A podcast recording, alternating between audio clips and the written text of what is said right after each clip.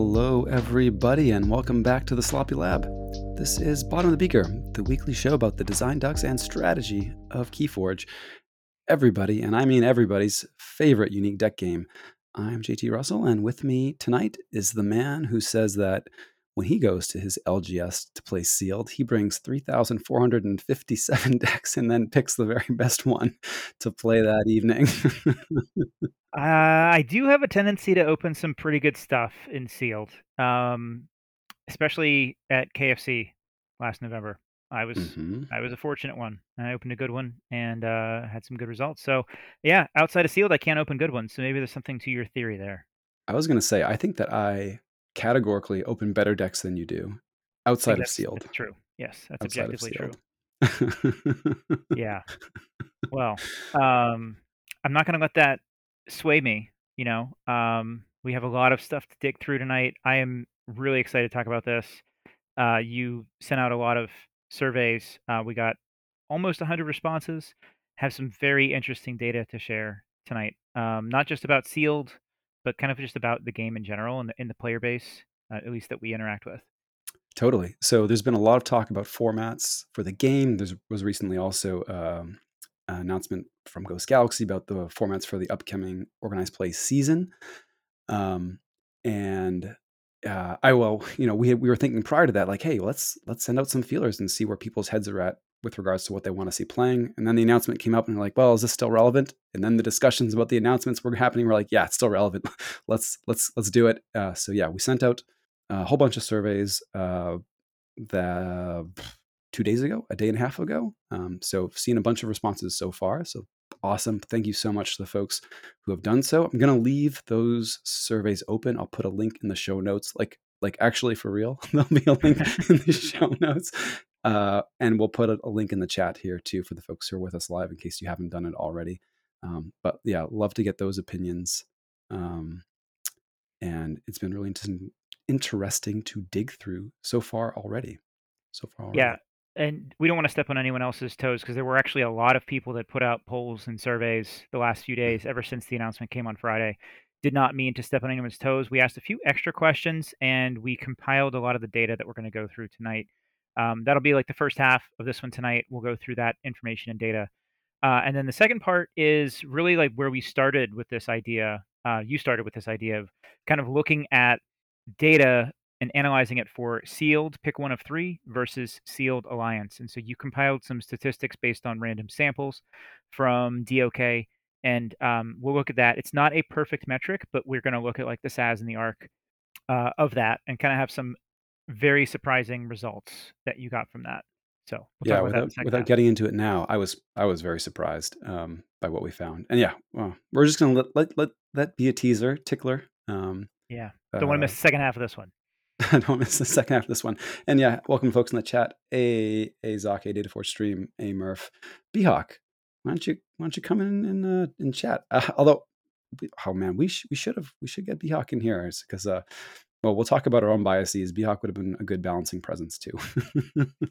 True. Maybe we don't need a balancing presence this evening, though. Uh, perhaps. If perhaps. we acknowledge our biases first, if we let everyone know up front where we stand, how we answered this survey, I feel like you know you'll understand where we're coming from. We're not trying to hide that, uh, but to me, there's a lot of very clear results that I got from this data. But for me personally, just to acknowledge where I'm coming from I am definitely an Archon and traditional sealed player, and we're going to define traditional sealed for you here, like we did in the survey as well.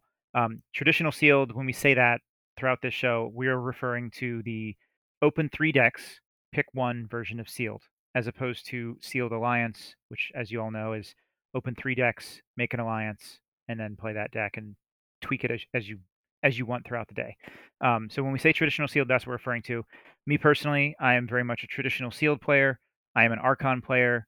I am not an Alliance fan. Uh, so I'll, I'll just get that out of the way from the start. Yeah, no, I, I mean, I'm, I follow, follow that pretty similarly. Uh, just so folks are, just so folks are clear. Uh, yeah, not trying to hide it when we present any of the information here, um, and tried to present everything as fairly as we could, put together the experiments as fairly as we could. Um, and uh, I don't know. There, it's it's a really interesting topic. You know what folks folks' preferences are and why those those are their preferences. And I think we could spend a whole episode just digging into you know where some of that comes from. Um, I uh, I know that for me, KeyForge is very much a lifestyle game, and as a result, or that, or or you know, because of that, not as a result of it, but you know, with that being my relationship to the game, I spend most of my time interacting with KeyForge when I'm not actually playing it, and that's when the, the distinction between you know alliance versus not alliance really comes into play. And you know, we can talk about the impact on on sealed for alliance versus non alliance too, um, which is a little bit different, but nuanced. But yeah, that's that's my preference. I certainly st- we certainly still love you and appreciate you if you are alliance's fans, but that just happens to be where our preferences lie. Yeah, I was going to say the same thing. This is no shade intended at any alliance lovers like the man that just joined us in the room, one and only B-Hawk. Um, so yeah, no shade intended at any alliance fans out there. This is not intended to be bashing alliance or any players that like it. We are just trying to look at the information that was given to us, and there's some pretty clear indicators that I don't think B-Hawk's seen it yet. I don't know that he has. Speaking of B-Hawk, look who just look who just walked into the lab. I have no idea if the audio levels are going to be all right, but we're keeping it sloppy. Welcome, B-Hawk. We're just adjusting your video for the folks who are uh, with us on stream. How you doing? I'm good. How are you guys? I am great. I'm super happy that you hopped in too because I think Yeah, uh, you'll be so. a good, a good. Well, I'm not gonna I'm not gonna tell you for you to like tell us where you fall on the like preferences, uh, formats and such. Well, uh, I I think I'm biased in that um, I think of a certain set mostly, and I think Sealed Alliance is the way to go for it. I'm speaking about Winds of Exchange, Mhm. but traditionally I have been a fan of traditional Sealed, where you get three decks and you pick one to play for the event. Gotcha. Okay. So you think for uh, Winds of Exchange particularly, it makes more sense. Um, Yeah, Okay, that's fair. yeah. Right on. We we can dig into that more with some of the SAS and ARC stuff because you, you and I talked about this a little bit earlier, and I, I see where you're coming from, and we can dig into that in the second half. I think. Um, The first half, though, as we said, we want to kind of go through this data, uh, and for the listeners in the podcast, we will try to illustrate this the best we can. For the people watching live on Twitch or on YouTube, uh, you will see the pie charts that are in front of us. Um, so where do we start with this? So there's there were 93 responses. Uh, we had a fairly decent mix of players from different backgrounds, different areas of the world, uh, but we still saw a pretty clear preference uh, across everything for like Archon, traditional sealed, uh, and there was a bit more of a divide between like traditional versus sealed alliance.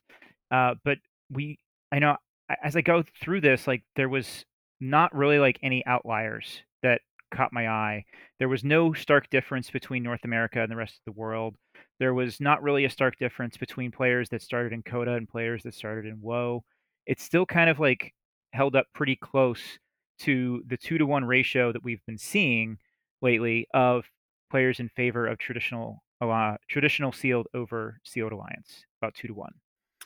Yeah, and, and places where we've seen these, I mean, I've seen polls on the on the Nordic server, um, you know, in the Time Shapers, uh, Sanctimonious Time Shapers server, uh, supposedly on the uh, KeyForge France, the AFK server. There, there may have been a poll that favored uh, that may have been favored um, Alliance, Sealed Alliance. Um, smaller numbers on the poll than some of the others, uh, but still interesting to note. And and if you're listening to this, AFK folks, and you're like, yeah, Sealed Alliance is my jam grab the grab the link to the survey that we sent out and make sure that you're like represented in the data that we got here because we're going to tabulate it all and put it together uh, after that for folks to look through after the show too because it's only again this has only been up for a couple days if you happen to you know uh, have seen it then you took it uh, hopefully we've got a representative sample so far but yeah this is what we've got B-Hawk, Yeah. did you get a chance to see any of this? I don't know if you had the link before the show or not.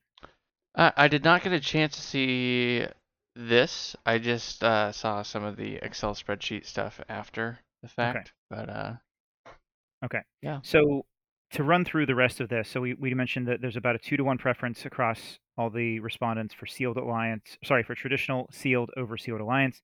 Um, it was about three quarters in favor of Archon over sealed alliance, which Mhm. like just when, and now I guess for a little bit more context, the way you presented these questions was pick one of these two formats and only one of these two.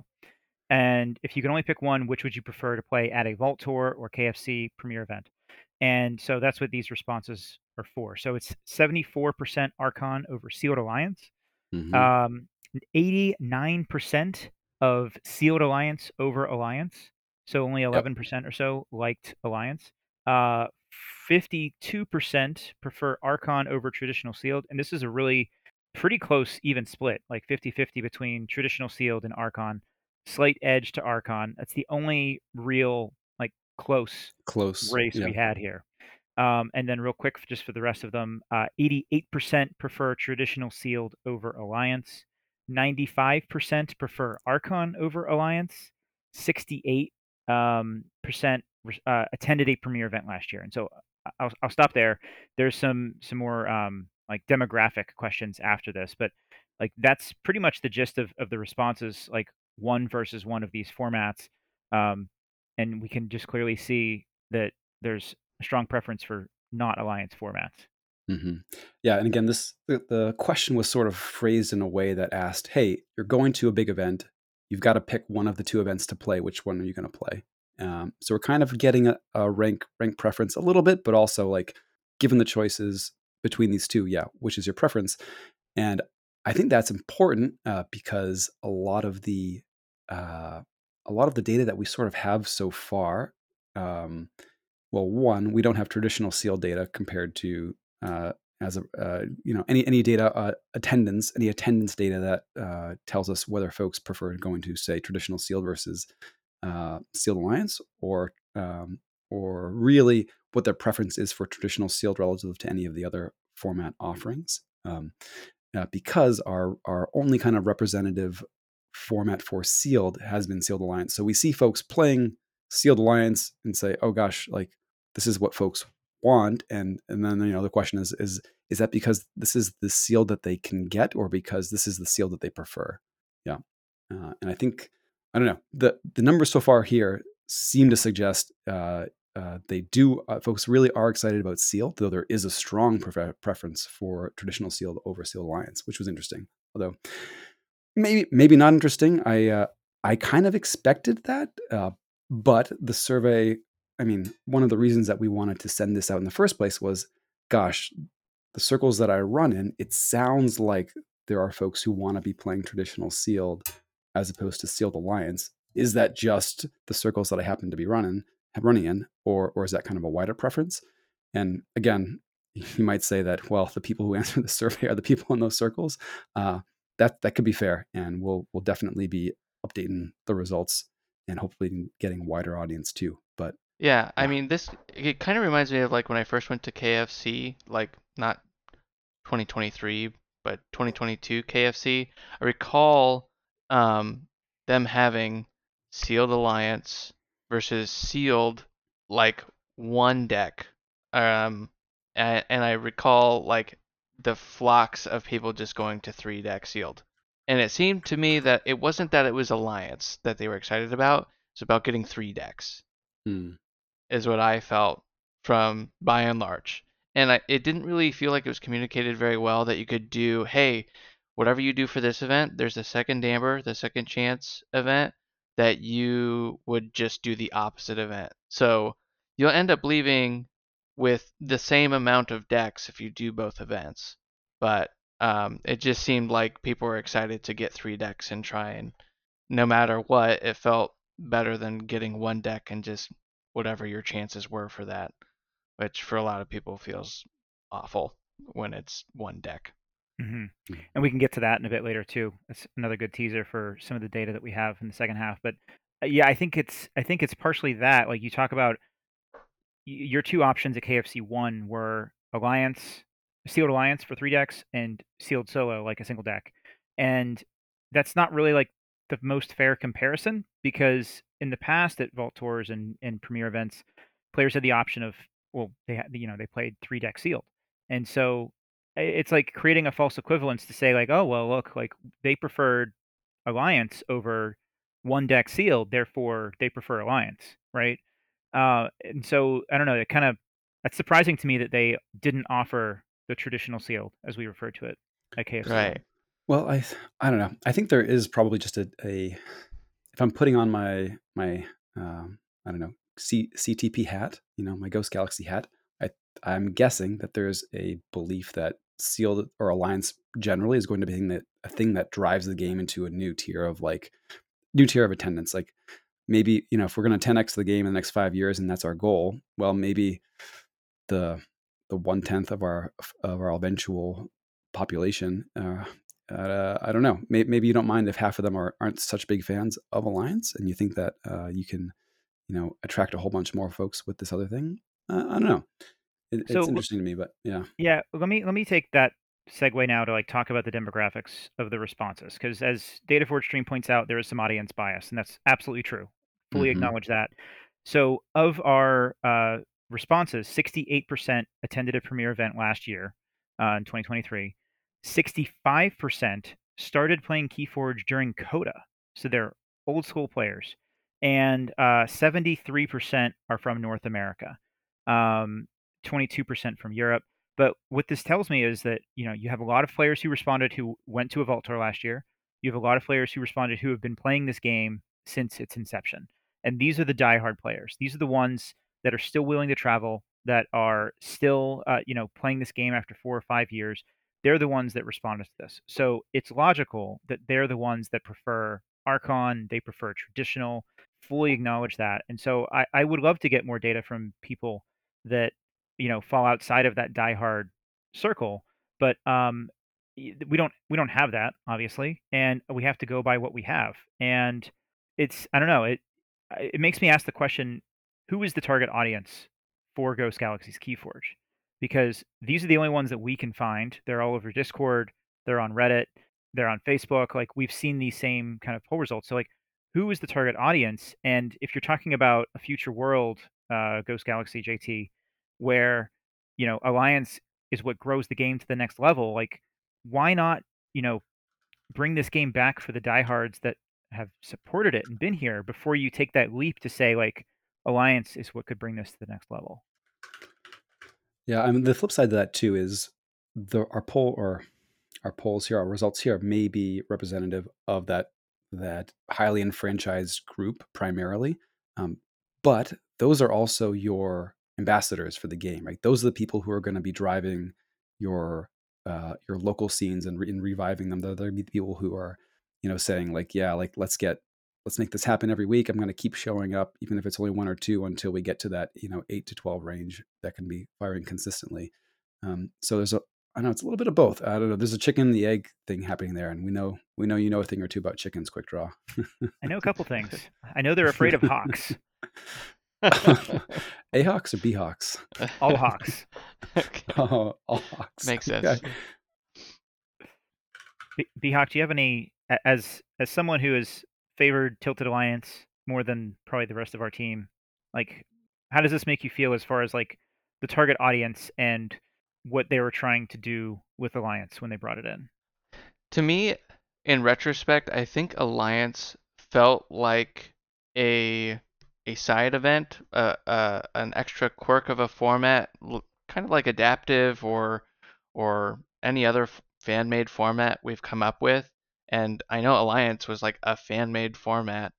Well, it feels like it because my group had events specifically called Alliance back in 2019 where we did this exact same concept when only CotA and just AOA was coming out. So like it it really is something that I was surprised got fully endorsed by Ghost Galaxy and so I just jumped in 100% into it and my whole like local scene was like, "Oh, yo, cool. We like we did this first, and I'm, I'm sure we weren't the very first. I'm sure there were others. I'm not saying we're the first. No, let's just let's run with that. You were the first, it, man. You were yeah, there. Yeah, but it it feels kind of like a baby of mine. Like I I wanted to see this succeed because I felt like it was good for the game. It felt like Keyforge. It still feels like Keyforge.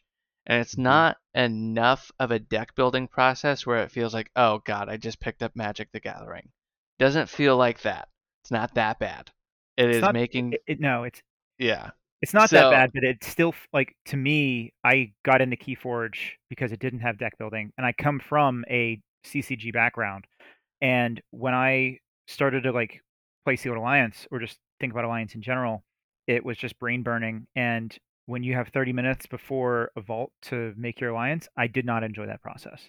I w- it was stressful. I didn't feel like I had enough time to make a good decision, and uh, more often, I, I should have gone with a single deck more often than I did. And that's totally fair. Um, I, I feel that, and I also know like I come like when I did Magic, my favorite format was limited, which is like sealed drafting. Like I love those situations of like under pressure having to do deck building or, or crafting your pool to optimize it in some way. Like I think that's a really fun thing that I was kind of missing after leaving Magic and coming to Keyforge. So I kind of see why there could be some appeal, especially for like Magic players, to see Keyforge as a true alternative. And there's a massive Magic base. Like I just there's there's so many. They always have Friday Night Magic happening. So to me, it Mhm. makes sense that why Keyforge would try and capitalize on on players like that. But I Mhm. also know I came to Keyforge because Keyforge already felt like the best of it being limited because it's you get one deck and you have to make your pool of cards work for you. And I think about like other things like Commander, where like decks have names, decks have experiences that you're feeling when you're playing them, and that's exactly what Keyforge decks are. And and EDH, like Commander for Magic, once a deck is built, it pretty much stays the same. It pre- stays pretty stationary. It's been solved. But every play you have with that deck is unique and different and fun. I was finding a lot of those same things with Keyforge and a $10 package. And I was like, I'm sold. Like, Yeah. so I think Keyforge already has those aspects that's appealing to Magic players. They're just behind this veil of like, oh, well, yeah, there's no deck building. And players first go, oh, there's no deck building, before going, oh, there's no deck building. Like, there's so much opportunity to optimize your pool in Keyforge, to optimize what you're given, that um, I think some players just um, don't quite go that, that one extra step to, to look at it, to really see it as an alternative game. And I think there's a bit of mixed messaging on Alliance being the solve for that. Yeah, Um, I, so- I think w- when you talk about you know trying to bring players in from another deck building game and they realize there's no deck building in Keyforge, the first thing that I've always heard historically is like, well, it must just be pay to win. You just find the best deck and you have it and you're good. And we all know that's not the case. Like It's there not. are very very few decks that can win consistently, but they they do it because of the player skill. You know, like I can't buy Jacques or Fraud for many reasons, but even if I did, I would not necessarily be able to go in there and win like Nova and Doctor Sheep have done with those decks. You know, Mhm. like it's not the deck, and I think that's the kind of stigma that this game I think has fought, and I think they Ghost Galaxy should try to think of a way to fight that stigma that is not just you know Alliance, because I think Alliance is in search of this. You know, Alliance implies that the game of Keyforge did not have enough agency to begin with. And I think, like, for me personally, as someone who has loved this game since the start, it's a little bit insulting because I think this game has, I, we've talked about it on the show before, a very good balance of luck, skill, and deck. And Mhm. I think to say that Keyforge needed more agency is to say that it was too close to Candyland and you want to bring it closer to Go. Like, that's the scale that I always kind of think of when I think about like some agency or no agency and full agency, right? And I, I just don't think it needed that. And so that that desire for Ghost Galaxy to inject agency into the game was based on that, and I reject that premise. Hmm. I mean, I I remember traveling to big events, and I know there were some players that felt like their luck just didn't come due because they were very good players, and the uh, the event they traveled to they didn't place very well. But then you look at like the sealed events that happened, and you notice, oh, there's a trend of like good players, no matter what they're given, are placing pretty well, which implies Yep. they have enough agency, Yep. maybe not to win it, but to beat maybe half the field just on sheer skill alone. And and but I do think it's a far cry to think that like one deck sealed is the way to go. Like I'm not gonna Mhm. pay all this money and feel like, oh, I'm just gonna get one deck and this is it. Everyone knows you open the one deck and you're counting on it's a crap. Mhm. Sure, you could open Yep. three bad decks. You could, but the odds are a lot slimmer, It feels like at least you have a choice. Uh, but one thing I will say about Alliance is like I like the ability for you to change your deck in between rounds. That's one thing I feel like getting your three decks and picking one to play for the rest of the event. I feel like if you could choose your deck each round, it'd be way better. Like I think even just that little step of sealed of having agency between games could help. I know some people won't use it. I know a lot of people will just sleeve up the one deck and stick with it, but one of my favorite things that I did is I would sleeve up two or even three decks like out of my sealed pool and like, well, in between games, I might swap to my other deck cuz your your pool is your pool. It's your sideboard. So like I just think Mhm. those like decisions are where you can have more agency and I think they really like let the reins loose on Sealed Alliance. So like let's dial dial it back a little bit and give players some agency. Give give them some things they can do that make them feel like they're making more decisions and not just the initial one of choosing the deck because everyone eh, will regret if they oh man I should have played this one because this one I was I was thinking maybe this one and then but I wanted to try this deck and then you get floored and you're like well now I'm stuck with it. And that can kind of feel kind of bad. And that's one thing where I think the alliance format they have now is better because you can swap things in. Um, so that's cool um, but I think by and large the way that alliance has divided the community is bad. I think that it's really hard and it's really harsh and that's it's something where like I I've literally when they first announced it, we've seen kickback from the community. It's been really hard to see. it, it's been hard to parse like who is the vocal minority or majority because like you said like it divided the community right away and you had very strong opinions coming out of that and i think ghost galaxy has struggled to find out like what the larger player base really does want Yeah, and, and I mean, I'm still fascinated by the formats that we're developing, and I think because of Alliance, like we have a, a format like Keymander out now, which is Alliance 2.0, six pod Alliance, still three houses, and I think it's amazing. I think it's so fun, it's so cool, and uh, I I think that it really opened the door, and I think already people being familiar with what Alliance was allowed it to continue and like be a successful fan made format. I think if Alliance hadn't been endorsed by Ghost Galaxy at all, I think that format would have been dead on arrival. Hmm. So I, I, I think that despite its pain, despite the things that we're, we're talking about and, and the rift that it's caused, I do think that it's caused more growth in the game overall. And I, I do think that it's caused players definitely to be more opinionated about what they think Keyforge is, which controversy is always good. You know, bad publicity is still publicity, sort of thing. So, um, I I just think um, though for premier events, we I think we gotta take the deck building back out of Keyforge, and, and I think giving it back to the players. The reason why a lot of us got into the game, one of them was the lack of deck building, and I I I will say I'll stay here if there's deck building, but I'd prefer it if it didn't. And that's after a year of me like in fully endorsing Alliance, loving Alliance, and then being like, you know what? I think I just kind of miss Archon. There's a grind associated with Alliance of finding that perfect pod, and Sealed Alliance is not as much of an affront because it's like you literally have your three decks to choose from. So it's yeah, you have that uh, pressure cook of 30 minutes, but I think for the complexity that it causes for so many other people, I think it's it's gotta go. Well, that's a that's a great point. And to bring it back to the the sealed specifically, I there's no arguing that you're adding an extra decision point, right? You are now testing somebody on their ability to construct a deck from uh, six pods, nine pods, what have you, and that is a skill testing moment.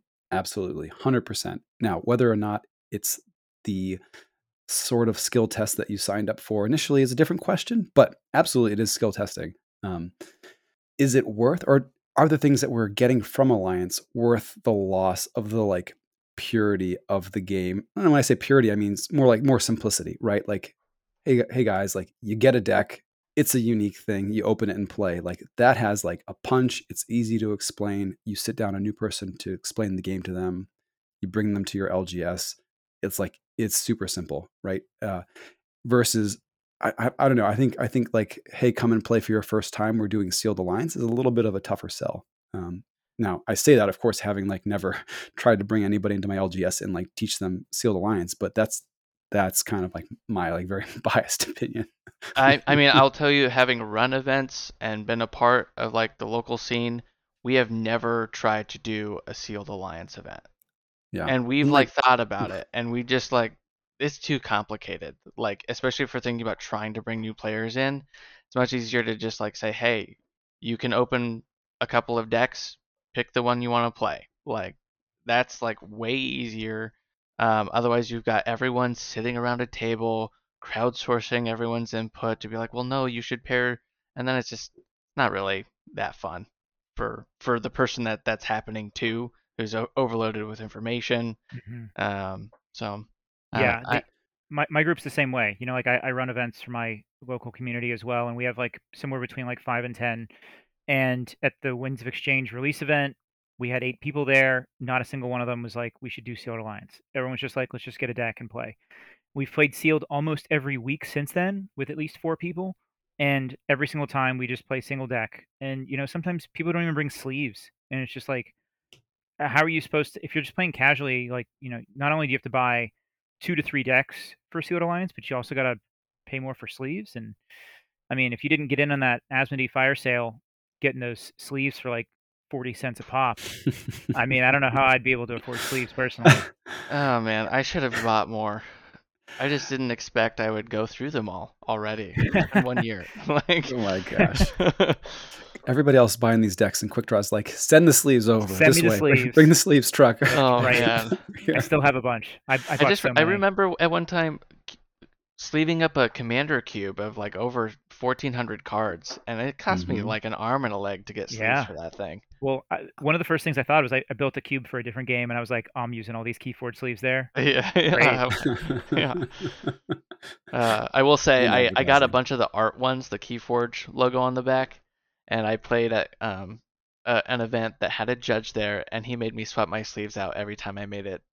Like so he was like, "This one it needs replaced," and at some point he was like, Ah, "Do you have any that aren't this?" I'm like, I whipped up like three more packs of them. I'm like, all I, I got of these is like, I'm gonna give you my dragon shield sleeves. I'm like, okay, fine. nice. Uh, Nice. so quality not the best, but they're great. They're fine.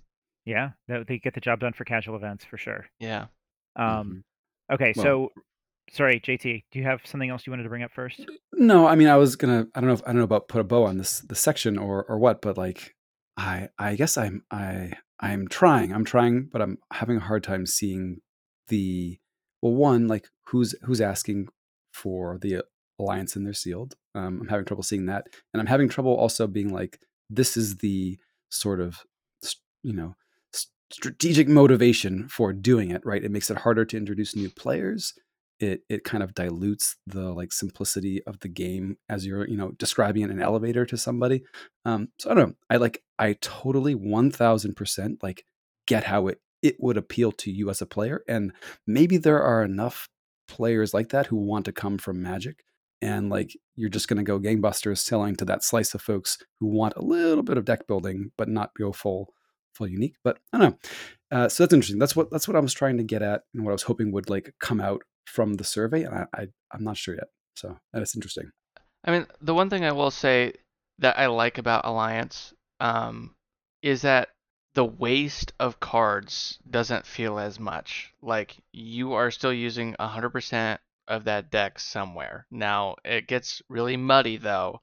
Um, Keyforge like single decks, no wasted cards. I have 500 decks, not a single card wasted. I can whip out any deck and it's playable. Alliance, all of a sudden I've got 12 cards here, 12 cards here, 24 cards here. I'm I'm getting piles of mismanaged things all around my desk and area. And now I'm feeling like, oh no, I'm really getting into magic, which is what I wanted to leave behind in the first place. So hmm. that the the wasted cards also is something that I'm not really loving on. Um, Hmm. especially because when you think about like bringing it to a premiere event, you have to make sure that those cards are somehow still attached to the deck. I guess for some reason, not sure why, but um, it's it's something where like I I- I think we need to it, the same reason why they dumbed down the number of formats. I think this this group of a format is too much. I think for to grow the game. I didn't I didn't think that um we'd have you on here this this evening, BHawk, and you'd be like admitting that you know maybe alliance isn't the right thing. Um, but I will send your check as soon as I can. Thanks, appreciate that. Yeah, and I mean, I I love playing Alliance. I think it's fun, but I I do I do see the growing pains that it's caused for the game, and I do see the potential um, that is not being realized, and the angst. It's just getting to me, man. I just don't like all the negativity. I, I hear you, man. I, I one thing I really appreciated about KeyForge when I got into it, when I got into the online community, I should say, is like the the community itself and the positivity and the you know optimism that surrounded this game and the community, and that's definitely eroded a bit the last year. And that mm-hmm. is pretty heartbreaking. Yeah. It's tough. I mean, we came out of a pretty tough stretch. It's hard to say how you know what could have. Well, I, don't- I don't know. I don't I don't want to like second guess too much, but I mean, hats off to the GG folks. They're doing an awful lot with a few people. I For sure. They're doing a Yeah. great job. Amazing job.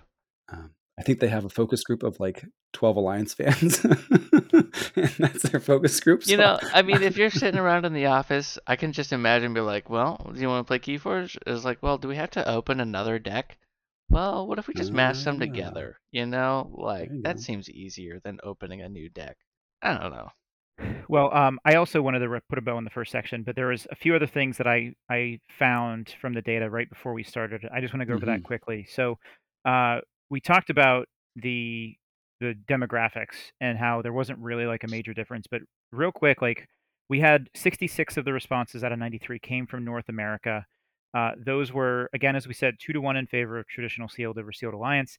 57 uh sorry uh 34 to 32 was archon to sealed. So like even in north america that was archon and traditional sealed were about 50 50 um archon versus alliance 62 to 4 in favor of archon. So north america is strongly in favor of archon. There was a theory that like with the french discord saying like they they favored alliance like maybe that'd be different in europe.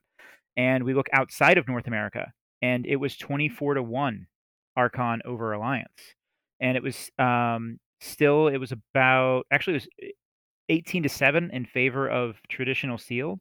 So outside of north america was actually more in favor of traditional sealed over sealed alliance uh, i believe now I'm just questioning the whole data set because I just I I remember hearing maybe it was just a rumor that everyone in Europe loved Alliance. i heard that too i Yeah, know. I just uh, they didn't I see our survey apparently. come in flexing in with like their triple legionary trainer scholar decks like joining the Mhm. church and i'm just like okay you guys are cool.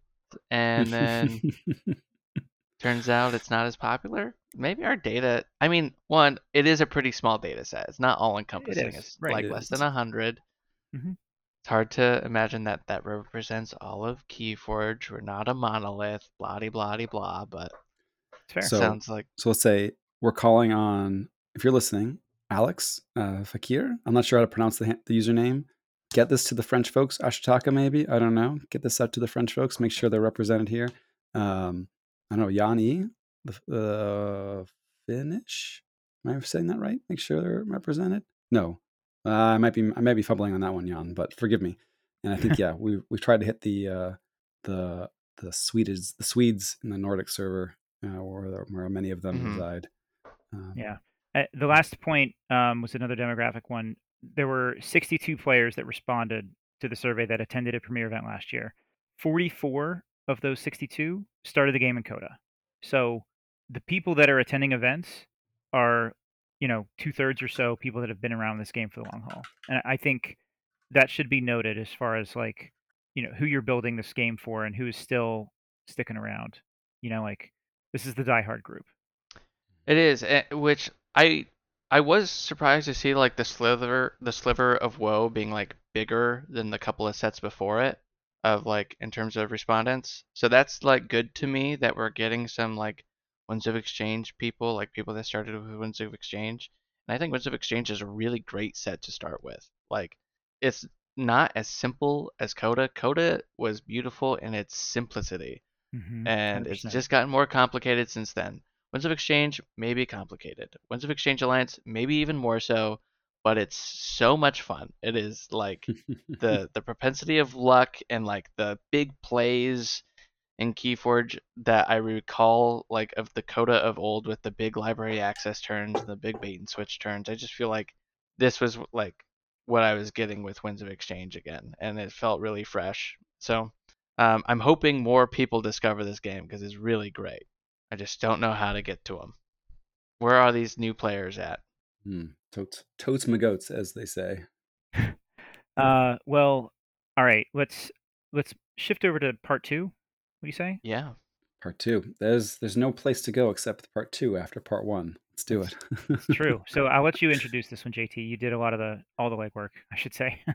Um, well, it was together. It was your idea initially, so I'll give you credit there for giving me some work to do. I don't know. It was what I'm good sure at. what I was do at the time. what I'm good at. well, uh, I mean, one of the one of the big uh, things that you hear folks espousing when they're talking about uh, Sealed Alliance is that you know you're not going to get stuck with the dud. With, you know, you can make something that's going to be playable. The field's going to be closer because we're all making better decks, right?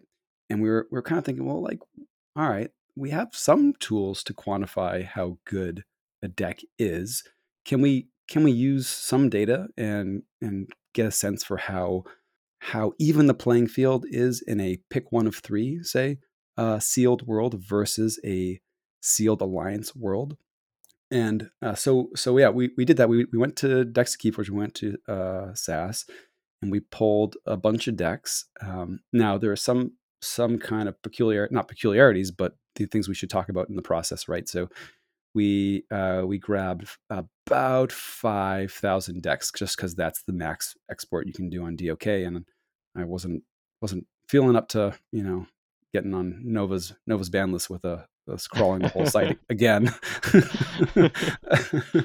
uh, and so so I grabbed those and I grabbed a whole bunch of uh, CotA decks. Now CotA particularly because uh, one, there's nothing like enhancements or tokens that are going to mess with your house specific SAS or ARC scores, right? You look at a Winds of Exchange deck on Decks of Keyforge, you're going to see a clump of the SAS uh, clustered in the uh, token house, the house of the token, and kind of all of the credit for token making goes to that house. And that just wasn't something that we could work with at scale. Similarly, for things like mass mutation and even a little bit dark tidings, like uh, we didn't want to have to worry about where enhancements got placed and how that affected the relative house uh, strength, the health, the pod, uh, strength of the pods across houses. Um, and lastly, you know, the set itself didn't really matter. What we needed was a way to kind of approximate a general Keyforge set and have numbers that we felt reasonably comfortable that described the relative strengths between houses, right? So it doesn't matter if we're talking about Logos or Ekwidon. All that matters is you know the gap between Logos and Untamed versus the gap between uh, Ekwidon and Unfathomable, say. And if those are reasonably consistent set over set. And lastly, you know, on top of all that, uh, I think the SAS in general is most mature. I mean, I guess by definition, with respect to CotA, and probably SAS and ARC describe CotA better. This is my opinion uh, than any other set, largely due to the nature of the cards, um, the card pool. And uh, I don't know. I guess you could you could take issue with any of those points, but I'm gonna pause there. Oh, I have one more. One more. Uh, lastly, I think as you get past the point when SAS was introduced as a ranking mechanism, uh, you'll start see, seeing folks uh, importing decks into deck, decks of Keyforge, maybe and more in order of what they think their strength will be. And since we had to use import date as a way to kind of grab, um, you know, semi-random decks out of there, I didn't want that to be a thing that I worried about. It was kind of a minor thing, but like, hey, like that's part of Yeah. it too. You did your Um, best to mitigate, you know, the the bias and the, you know, skew this data as in any way possible. The only other things I want to add is that, like you said, the CotA scores are probably the most accurate. Um, they've had the most time to be refined. They're the simplest cards. Um, and they actually have a lot of OP data, which was a major factor in the the SAS and ARC scores. So there's a lot in its favor as like a good metric. And I just want us to say like we are using SAS and ARC as a stand-in for deck strength. It is not perfect. We all know that. That's okay. And you, you know, I fully acknowledge and understand better than anyone that a 70 SAS deck can beat an 80 SAS deck any day of the week. Not a big deal. So there are some limitations with this, but it is a stand-in, and this is kind of using this to analyze and look at the power level of decks and discrepancy you would get in a sealed pool, whether that is traditional sealed or sealed alliance. So I think that's the only other preface that I had for this. Totally. If you if you wanted to, you could run a similar experiment at home. Just use some random number generators to give you house values, and the benefit to us using you know uh, SAS from Decks of Keyforge is well, the distributions within each house kind of matches what you'd expect uh, each house pod or, or, or a, house, a, house, pod in the wild to, to look like. And similarly, the, re- the relationship between the different uh, houses in the set kind of also gives us a little bit more of a realistic texture to those values. So yeah, if if the CotA thing bothers you, just imagine, yeah, we use this to generate a model that kind of gen- you know matches or follows a generic Keyforge set, and just think of it as numbers that are are going to give you strength scores per pod, if you like. Right. Yeah. Okay. What is so, this to do? What are what are we doing with this data? Let's talk about that. Let's get there. So, drum roll. JT has some fancy charts, graphs, statistics that we're going to do our best to explain to the listeners. And uh, for the people that are watching, hopefully he pulls that up and we can all see that together here. Um, so, what we're trying to do here is really think about like when people talk about the benefits of sealed alliance over traditional sealed. One thing that is often said is they wanted to, uh, first of all, create player agency or increase player agency.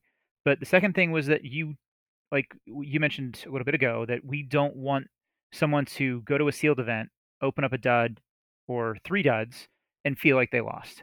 And so many times people attribute their loss in a sealed event to just, oh, well, I opened bad decks and I didn't have a chance. And so I think Sealed Alliance is, at least the perception, was intended to mitigate that factor of opening poor decks to give everyone a better chance. And we want to look at this data to actually look and see like, does it really level the playing field like the perception was? And uh, what's the best way we can kind of like talk through these numbers for the listeners? So I think uh, I'll start by saying like if you look at just the SAS of the entire deck, obviously if you open a single deck, you're going to have a lower average SAS than you will if you open uh, three decks, and that is when you're only evaluating the best deck that you get out of those. So again, this is trying to mimic a uh, a real sealed event where you are picking one deck or you're making one alliance and playing that and you are doing it solely based on what is the maximum SAS that you can get. And if you open a single deck, your max SAS is going to be lower than if you open three decks, right? On average. And so that that's a very easy three decks and then pick the best one. Yes. Three decks and pick the best one. That's a very easy one to understand, easy to compare. And so when we throw Alliance into the mix, um, again, we do see a bump in your SAS in the deck that you can make if you are making your deck optimally. Uh, if you are choosing the three best pods of different houses by arc, then you will have a higher SAS deck than you would in traditional sealed. So, well, so just to kind of like visually explain this graph that I'm looking at, I see like kind of a bigger cluster of blue data, which is single deck, and the like 62 to 64 SAS range or, or arc mm-hmm. range, whatever this mm-hmm. is. 62 to 64 is like that big cluster. Maybe there's a standard deviation around that between like 56 and 68 or something. But like it's between that region, 64, 68 is the middle. If I move over to one of three, suddenly I'm at like the 60, 60 68.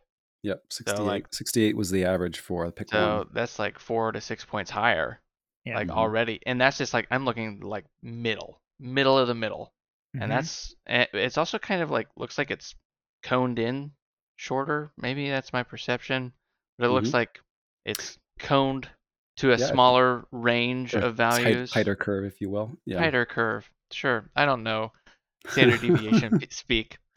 Uh, I didn't take stats. Uh, and then I look at Alliance and I see like a big jump from like that 68 to like all of a sudden 74 ish. 74 looks like a big peak, and that's like eight points higher.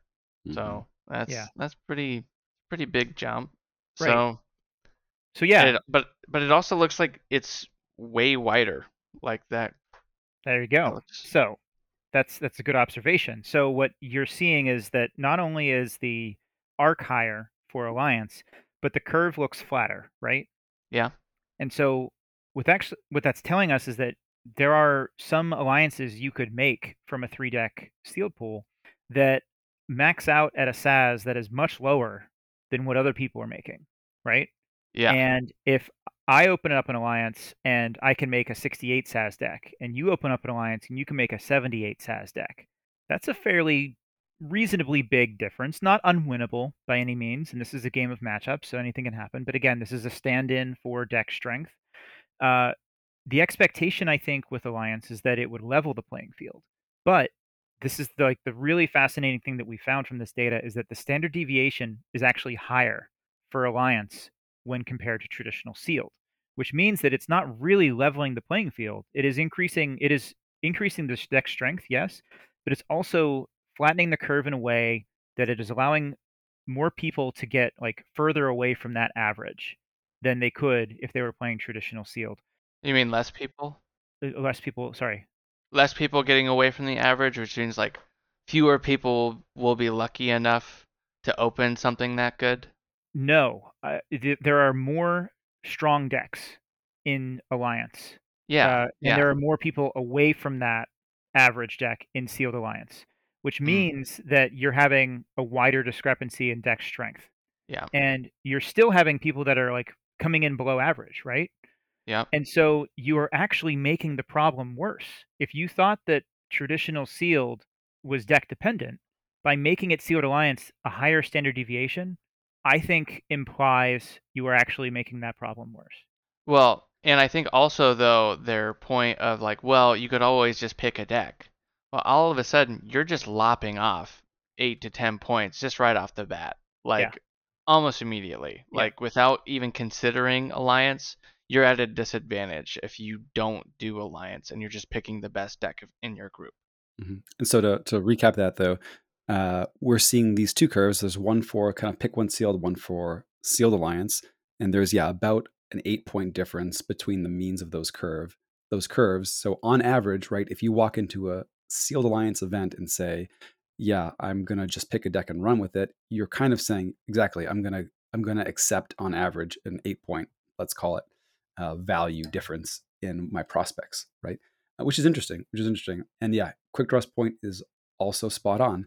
And this absolutely blew my mind because like we we ran this experiment and we were like, I think we're gonna see stronger decks in alliance. Like that's that's directly provable. We didn't need to run any any uh, any uh, experiments to show that, right? You can you can you know write a write a few maxes down on your paper and be like, yep, it's going to be bigger in the alliance world than in the non-alliance world.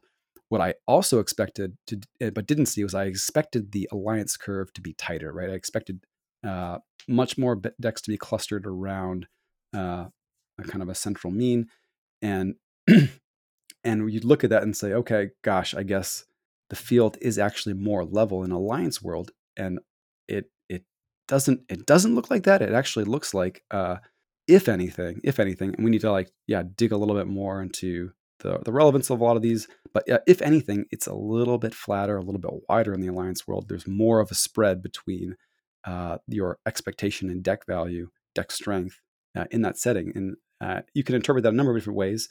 If you're just thinking about this, you know, ignoring meta scores, you know, whether you not you're including a board uh, a board wipe or not, whether or not you're you know going for a big combo or not, like if you're just thinking about the quality of cards in your deck, then it appears from from the results here that the sealed alliance world is a better test of your ability to open quality cards than the pick one sealed world. Um, that was kind of an interesting point. I 1000% expected to be sitting here looking at a more even playing field on the alliance side and asking ourselves like okay it's more even but is the amount that it's more even enough to justify the loss of simplicity? Right? Uh, yeah and just to put some extra numbers on this so the standard deviations that you found with these 5000 decks and again like it's actually 4998 i think that you looked yes. at because of yes. having to get pools of three right That's kind of make pools of three yeah and so that is using those pools of three to like to make these decks or pick your deck that you wanted. Um, the standard deviation for the traditional sealed was 4.6 in arc points, and it was 5.06 in alliance. So like whether or not that is statistically significant, I, am not gonna say it's it's 10% higher though. 10% higher standard deviation for alliance. Uh, let's just let's also like give alliance the benefit of the doubt here and just say like okay let's just say that that's not statistically significant. Let's say that that is a little bit overblown. Let's say it's a bad sample size. Let's just call them even, right? Like even if we get called these standard deviations roughly close enough to not really be statistically statistically significant, then there's so much overhead involved with the the alliance part of this, and the purported benefit was the player agency and, and evening of the matches and the decks. And we're not seeing that at all. So like ultimately you want to have player skill be more involved in this process, right? So that means evening out deck strength in some way. Yeah. And that's that's how I always interpreted one of the goals and purposes of Alliance. Now, the Cloggin asked a good question, which is very it, it's an astute observation. So, where does, if at all, a a say players, it, say the word. players. Oh, that's not oh, putting words in Cloggin's oh. mouth. Come on. to know the cards slash memorize all of the things to be able to make the best out of their alliance deck candidates. So essentially, what I believe you're asking the Cloggin is, you know, we're assuming that a player makes a perfect decision with their alliance, right? And that's hard to do. Like unless you have the decks all scanned, it's pretty difficult to be like, okay, like that's a 23 arc house, that's a 26, that's 27, that's my maximum I can do. That's hard to do, right? Uh, so what we're seeing is that this agency that we all thought was like let the players play the game and decide based on even decks, that agency of like in-game decision making, maybe is not what they meant, or maybe it's not what we're actually seeing. What we are seeing is that agency that's talked about with Alliance actually comes in the form of deck building and the skill that you have in being able to put together the right alliance and this goes back to like the first part of this this show where we're talking about what kind of players we have and what preference they have. They're more of the traditional players from CotA. They're the diehards that still travel to events, and we're talking about you know creating this agency in the form of deck building from a bunch of players who got into KeyForge because they didn't have to deck build. So it, the agency is not what we expected. I think my my takeaway for this is that yeah, Alliance adds agency but it adds agency in the form of deck building, not in the form of playing the game. Sorry, Cloggin's comment just got me.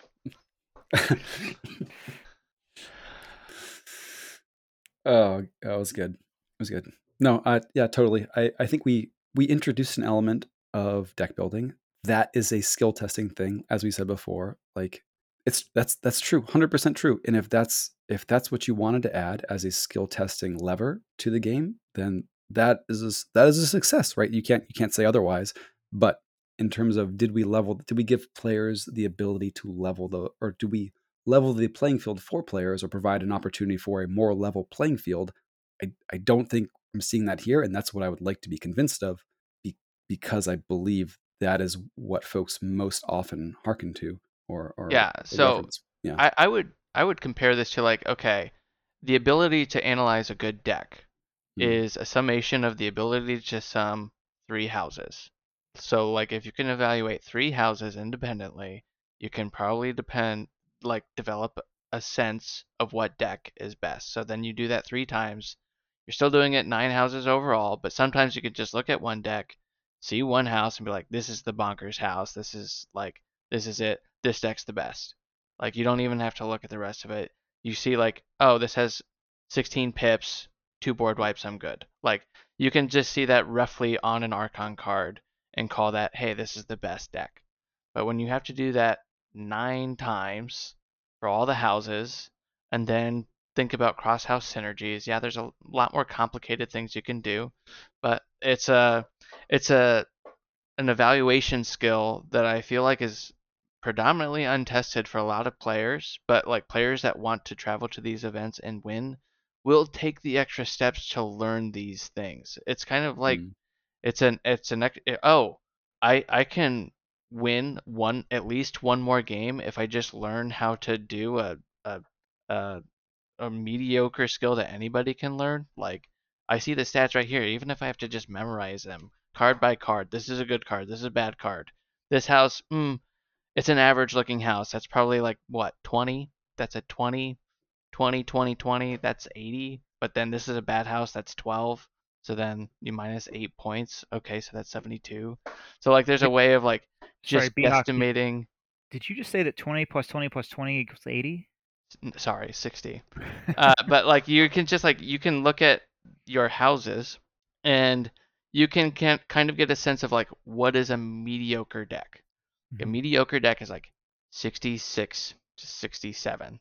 So 22 points per house is middle of the road. And then it's like, oh, this deck is much better than the average house. Or this house is also much better than the average house. So then that like ticks it up to 70, 75 range. That's a way of like of roughly guesstimating houses and the overall deck strength. So just in that like three minute explanation, maybe you can take that to your next sealed evaluation and do better. But like that is it is a skill though, and it gets Mhm. better the more you do it. So um, but it's also something where it's like why the same reason what what did we get rid of that we didn't want players to have to be better at for them to have an advantage. I feel like I it had can't. something to do with. I can't remember it either. Memorizing. I, yeah, uh, I, it's like it's at the tip of my tongue. It's something about the Archon card, learning the cards in the deck. There's this two, so like they they got rid. yes, okay, they got rid of you having to memorize an Archon list, right? Because they determined that memorize this is not a memorization game right? So we're getting rid of skills in the game already that we are considering not Keyforge skills. And now deck building is suddenly a Keyforge skill in a game where there's no deck building. So I do see the uh I don't know, the the bad of this in general. Yeah, that's that's a good point. Um, I don't know what else to add to that. I mean, I, I yeah, I, I've I've had a local show up to my my LGS last week, and um, first time I'd ever met her, she came back to Keyforge. She'd been playing for a while, hasn't played uh, for the last couple sets, and we we told her about Alliance, and she's like, "Oh well, I started playing Keyforge because I didn't want a deck build." Like, and how many times have we all heard that? Like, a lot. Yeah. Everyone has a story of someone saying that. Mm-hmm. But yeah, what happened, man? You were supposed to be the Alliance champion. Uh, I love Alliance, man. I'll play it. Yeah. Anyone want to play right now? I'll play Alliance. I Maybe actually just got our, done uh, with my our Hex game. Alliance spreadsheet, which uh pretty in depth. All right. Right on. Yeah. But I mean, I that's interesting. I I would have gotten so excited about an alliance side event at a Vault Tour. I've been like, oh yeah, this is gonna be fun. I'm gonna do it this one time. I'm gonna go deep. Um, but I I don't know. I have a tough I just don't think it's well placed as like the premier event for Keyforge. I just Mm. don't. I, I think by and large sealed is a great event. One it it in a lot of players' minds it lever it just averages the playing field. It feels like I have a chance of doing well if I just open a good deck and just play Keyforge, right? Like and but also it's perceived because good players continuously place well at sealed events because they know how to play well no matter what they're given. So I think in that case, yeah, it does kind of help even out the playing field, and I think it's great for that. And I think it's it's something that really is a part of KeyForge is being able to just open a deck and play it. It's like quintessential to the KeyForge message that we keep it Mhm. as part of like a premier event. So I mean, as much of an advocate for Alliance as I am, when I saw that sealed was not, I was more sad about that. And I think that's Mm. part of why I'm kind of turning my back a little bit on it, mostly as a premier Vault Tour event. Interesting. BHawk, I want to go back to something you said earlier um, that I said we would get back to, and you, you talked about how Winds of Exchange you felt was a good set for Alliance, and why is that?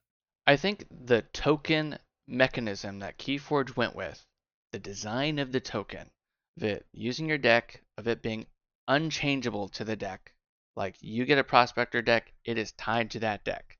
But suddenly with Alliance, we know like with Winds of Exchange, sometimes you can just open a bad token it can look like a great deck. I'm like, I see triple trainer, I see all these cards lining up, and then I look at the at the token and I'm like, Explorer?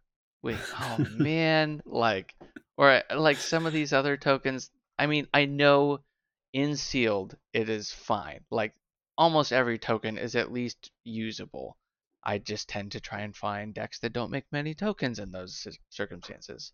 But w- when you introduce alliance into Winds of Exchange, suddenly you can look at your three decks. You can see that triple trainer pod that's for some reason grouped with Explorer, and then you see your other deck has Scholar, and it doesn't have any trainers, and you're like, oh my gosh, this is amazing. The stars aligned. I've made a perfect deck. Like, I was able to group the perfect pod with a perfect token for it. Or like Prospector with like Esquire and mass buyouts and closed doors, like all sorts of fun stuff you can do but sometimes you open decks and it's like this token just doesn't look like it goes with this deck.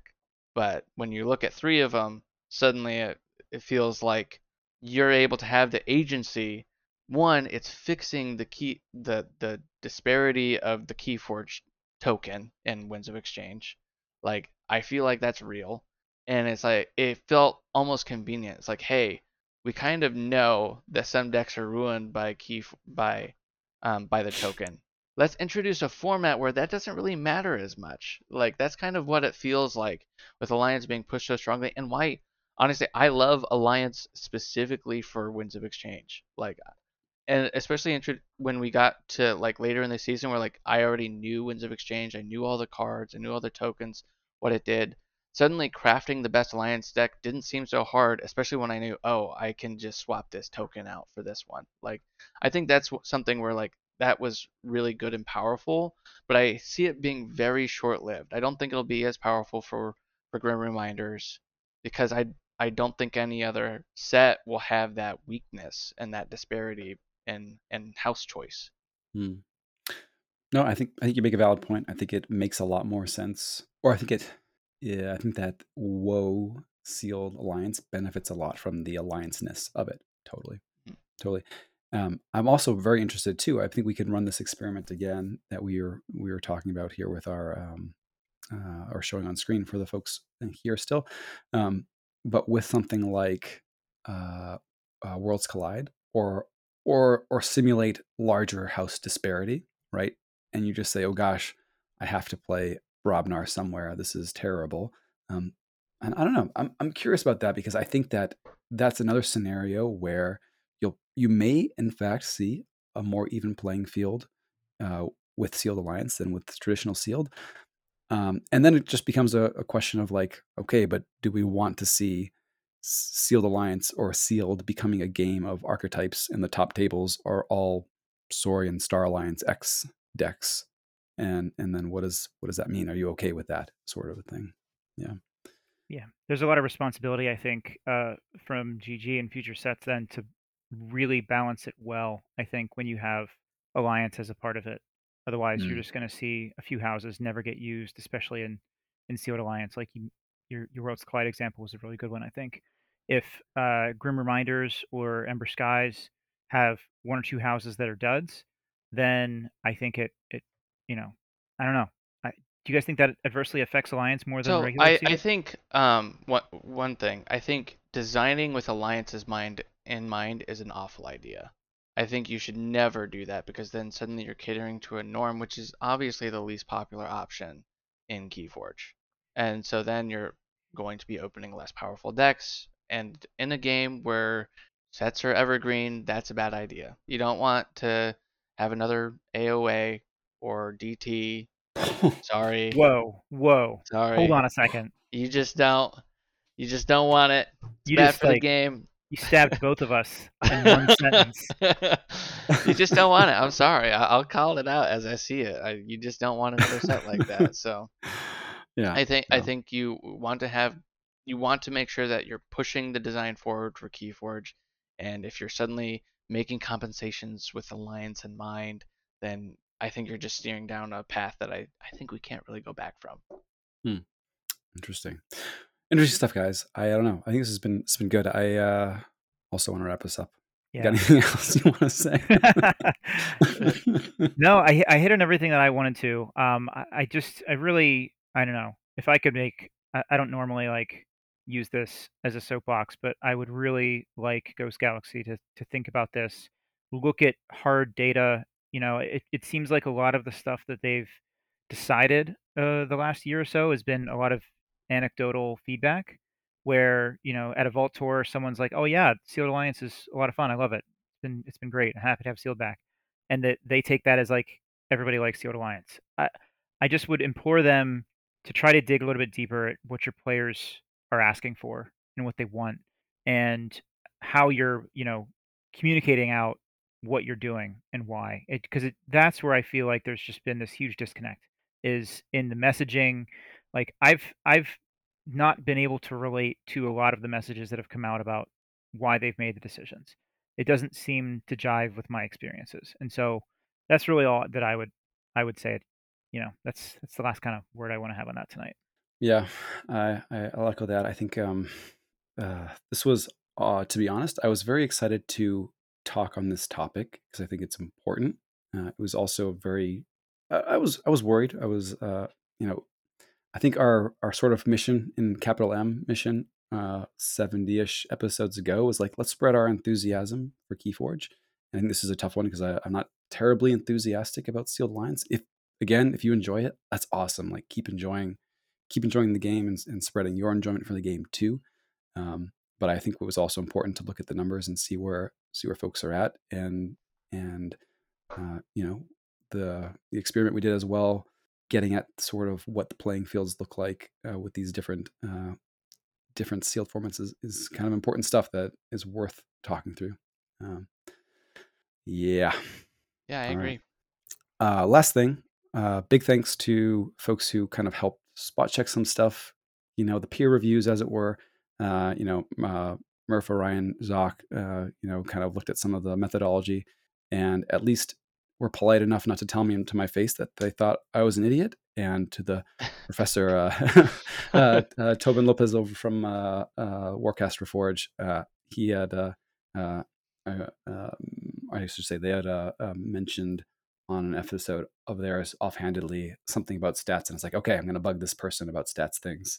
So thank you muchly for that. Um, all right, uh, I think we could hear a word from our sponsors, unless uh, y'all had anything there. Quick one today. It's, it's sloppy as well. Uh, this episode of Bottom of the Beaker is sponsored by Urchin's Itch Cream. It's for what's urchin you. Uh, thanks so much, Urchin's Itch Cream. Uh, yeah. is right. is not amused. BHawk, I was, I was, it was a busy day. I was driving home. I was like, I, I was like, I gotta come up with something. Okay, I get it. Okay, yeah.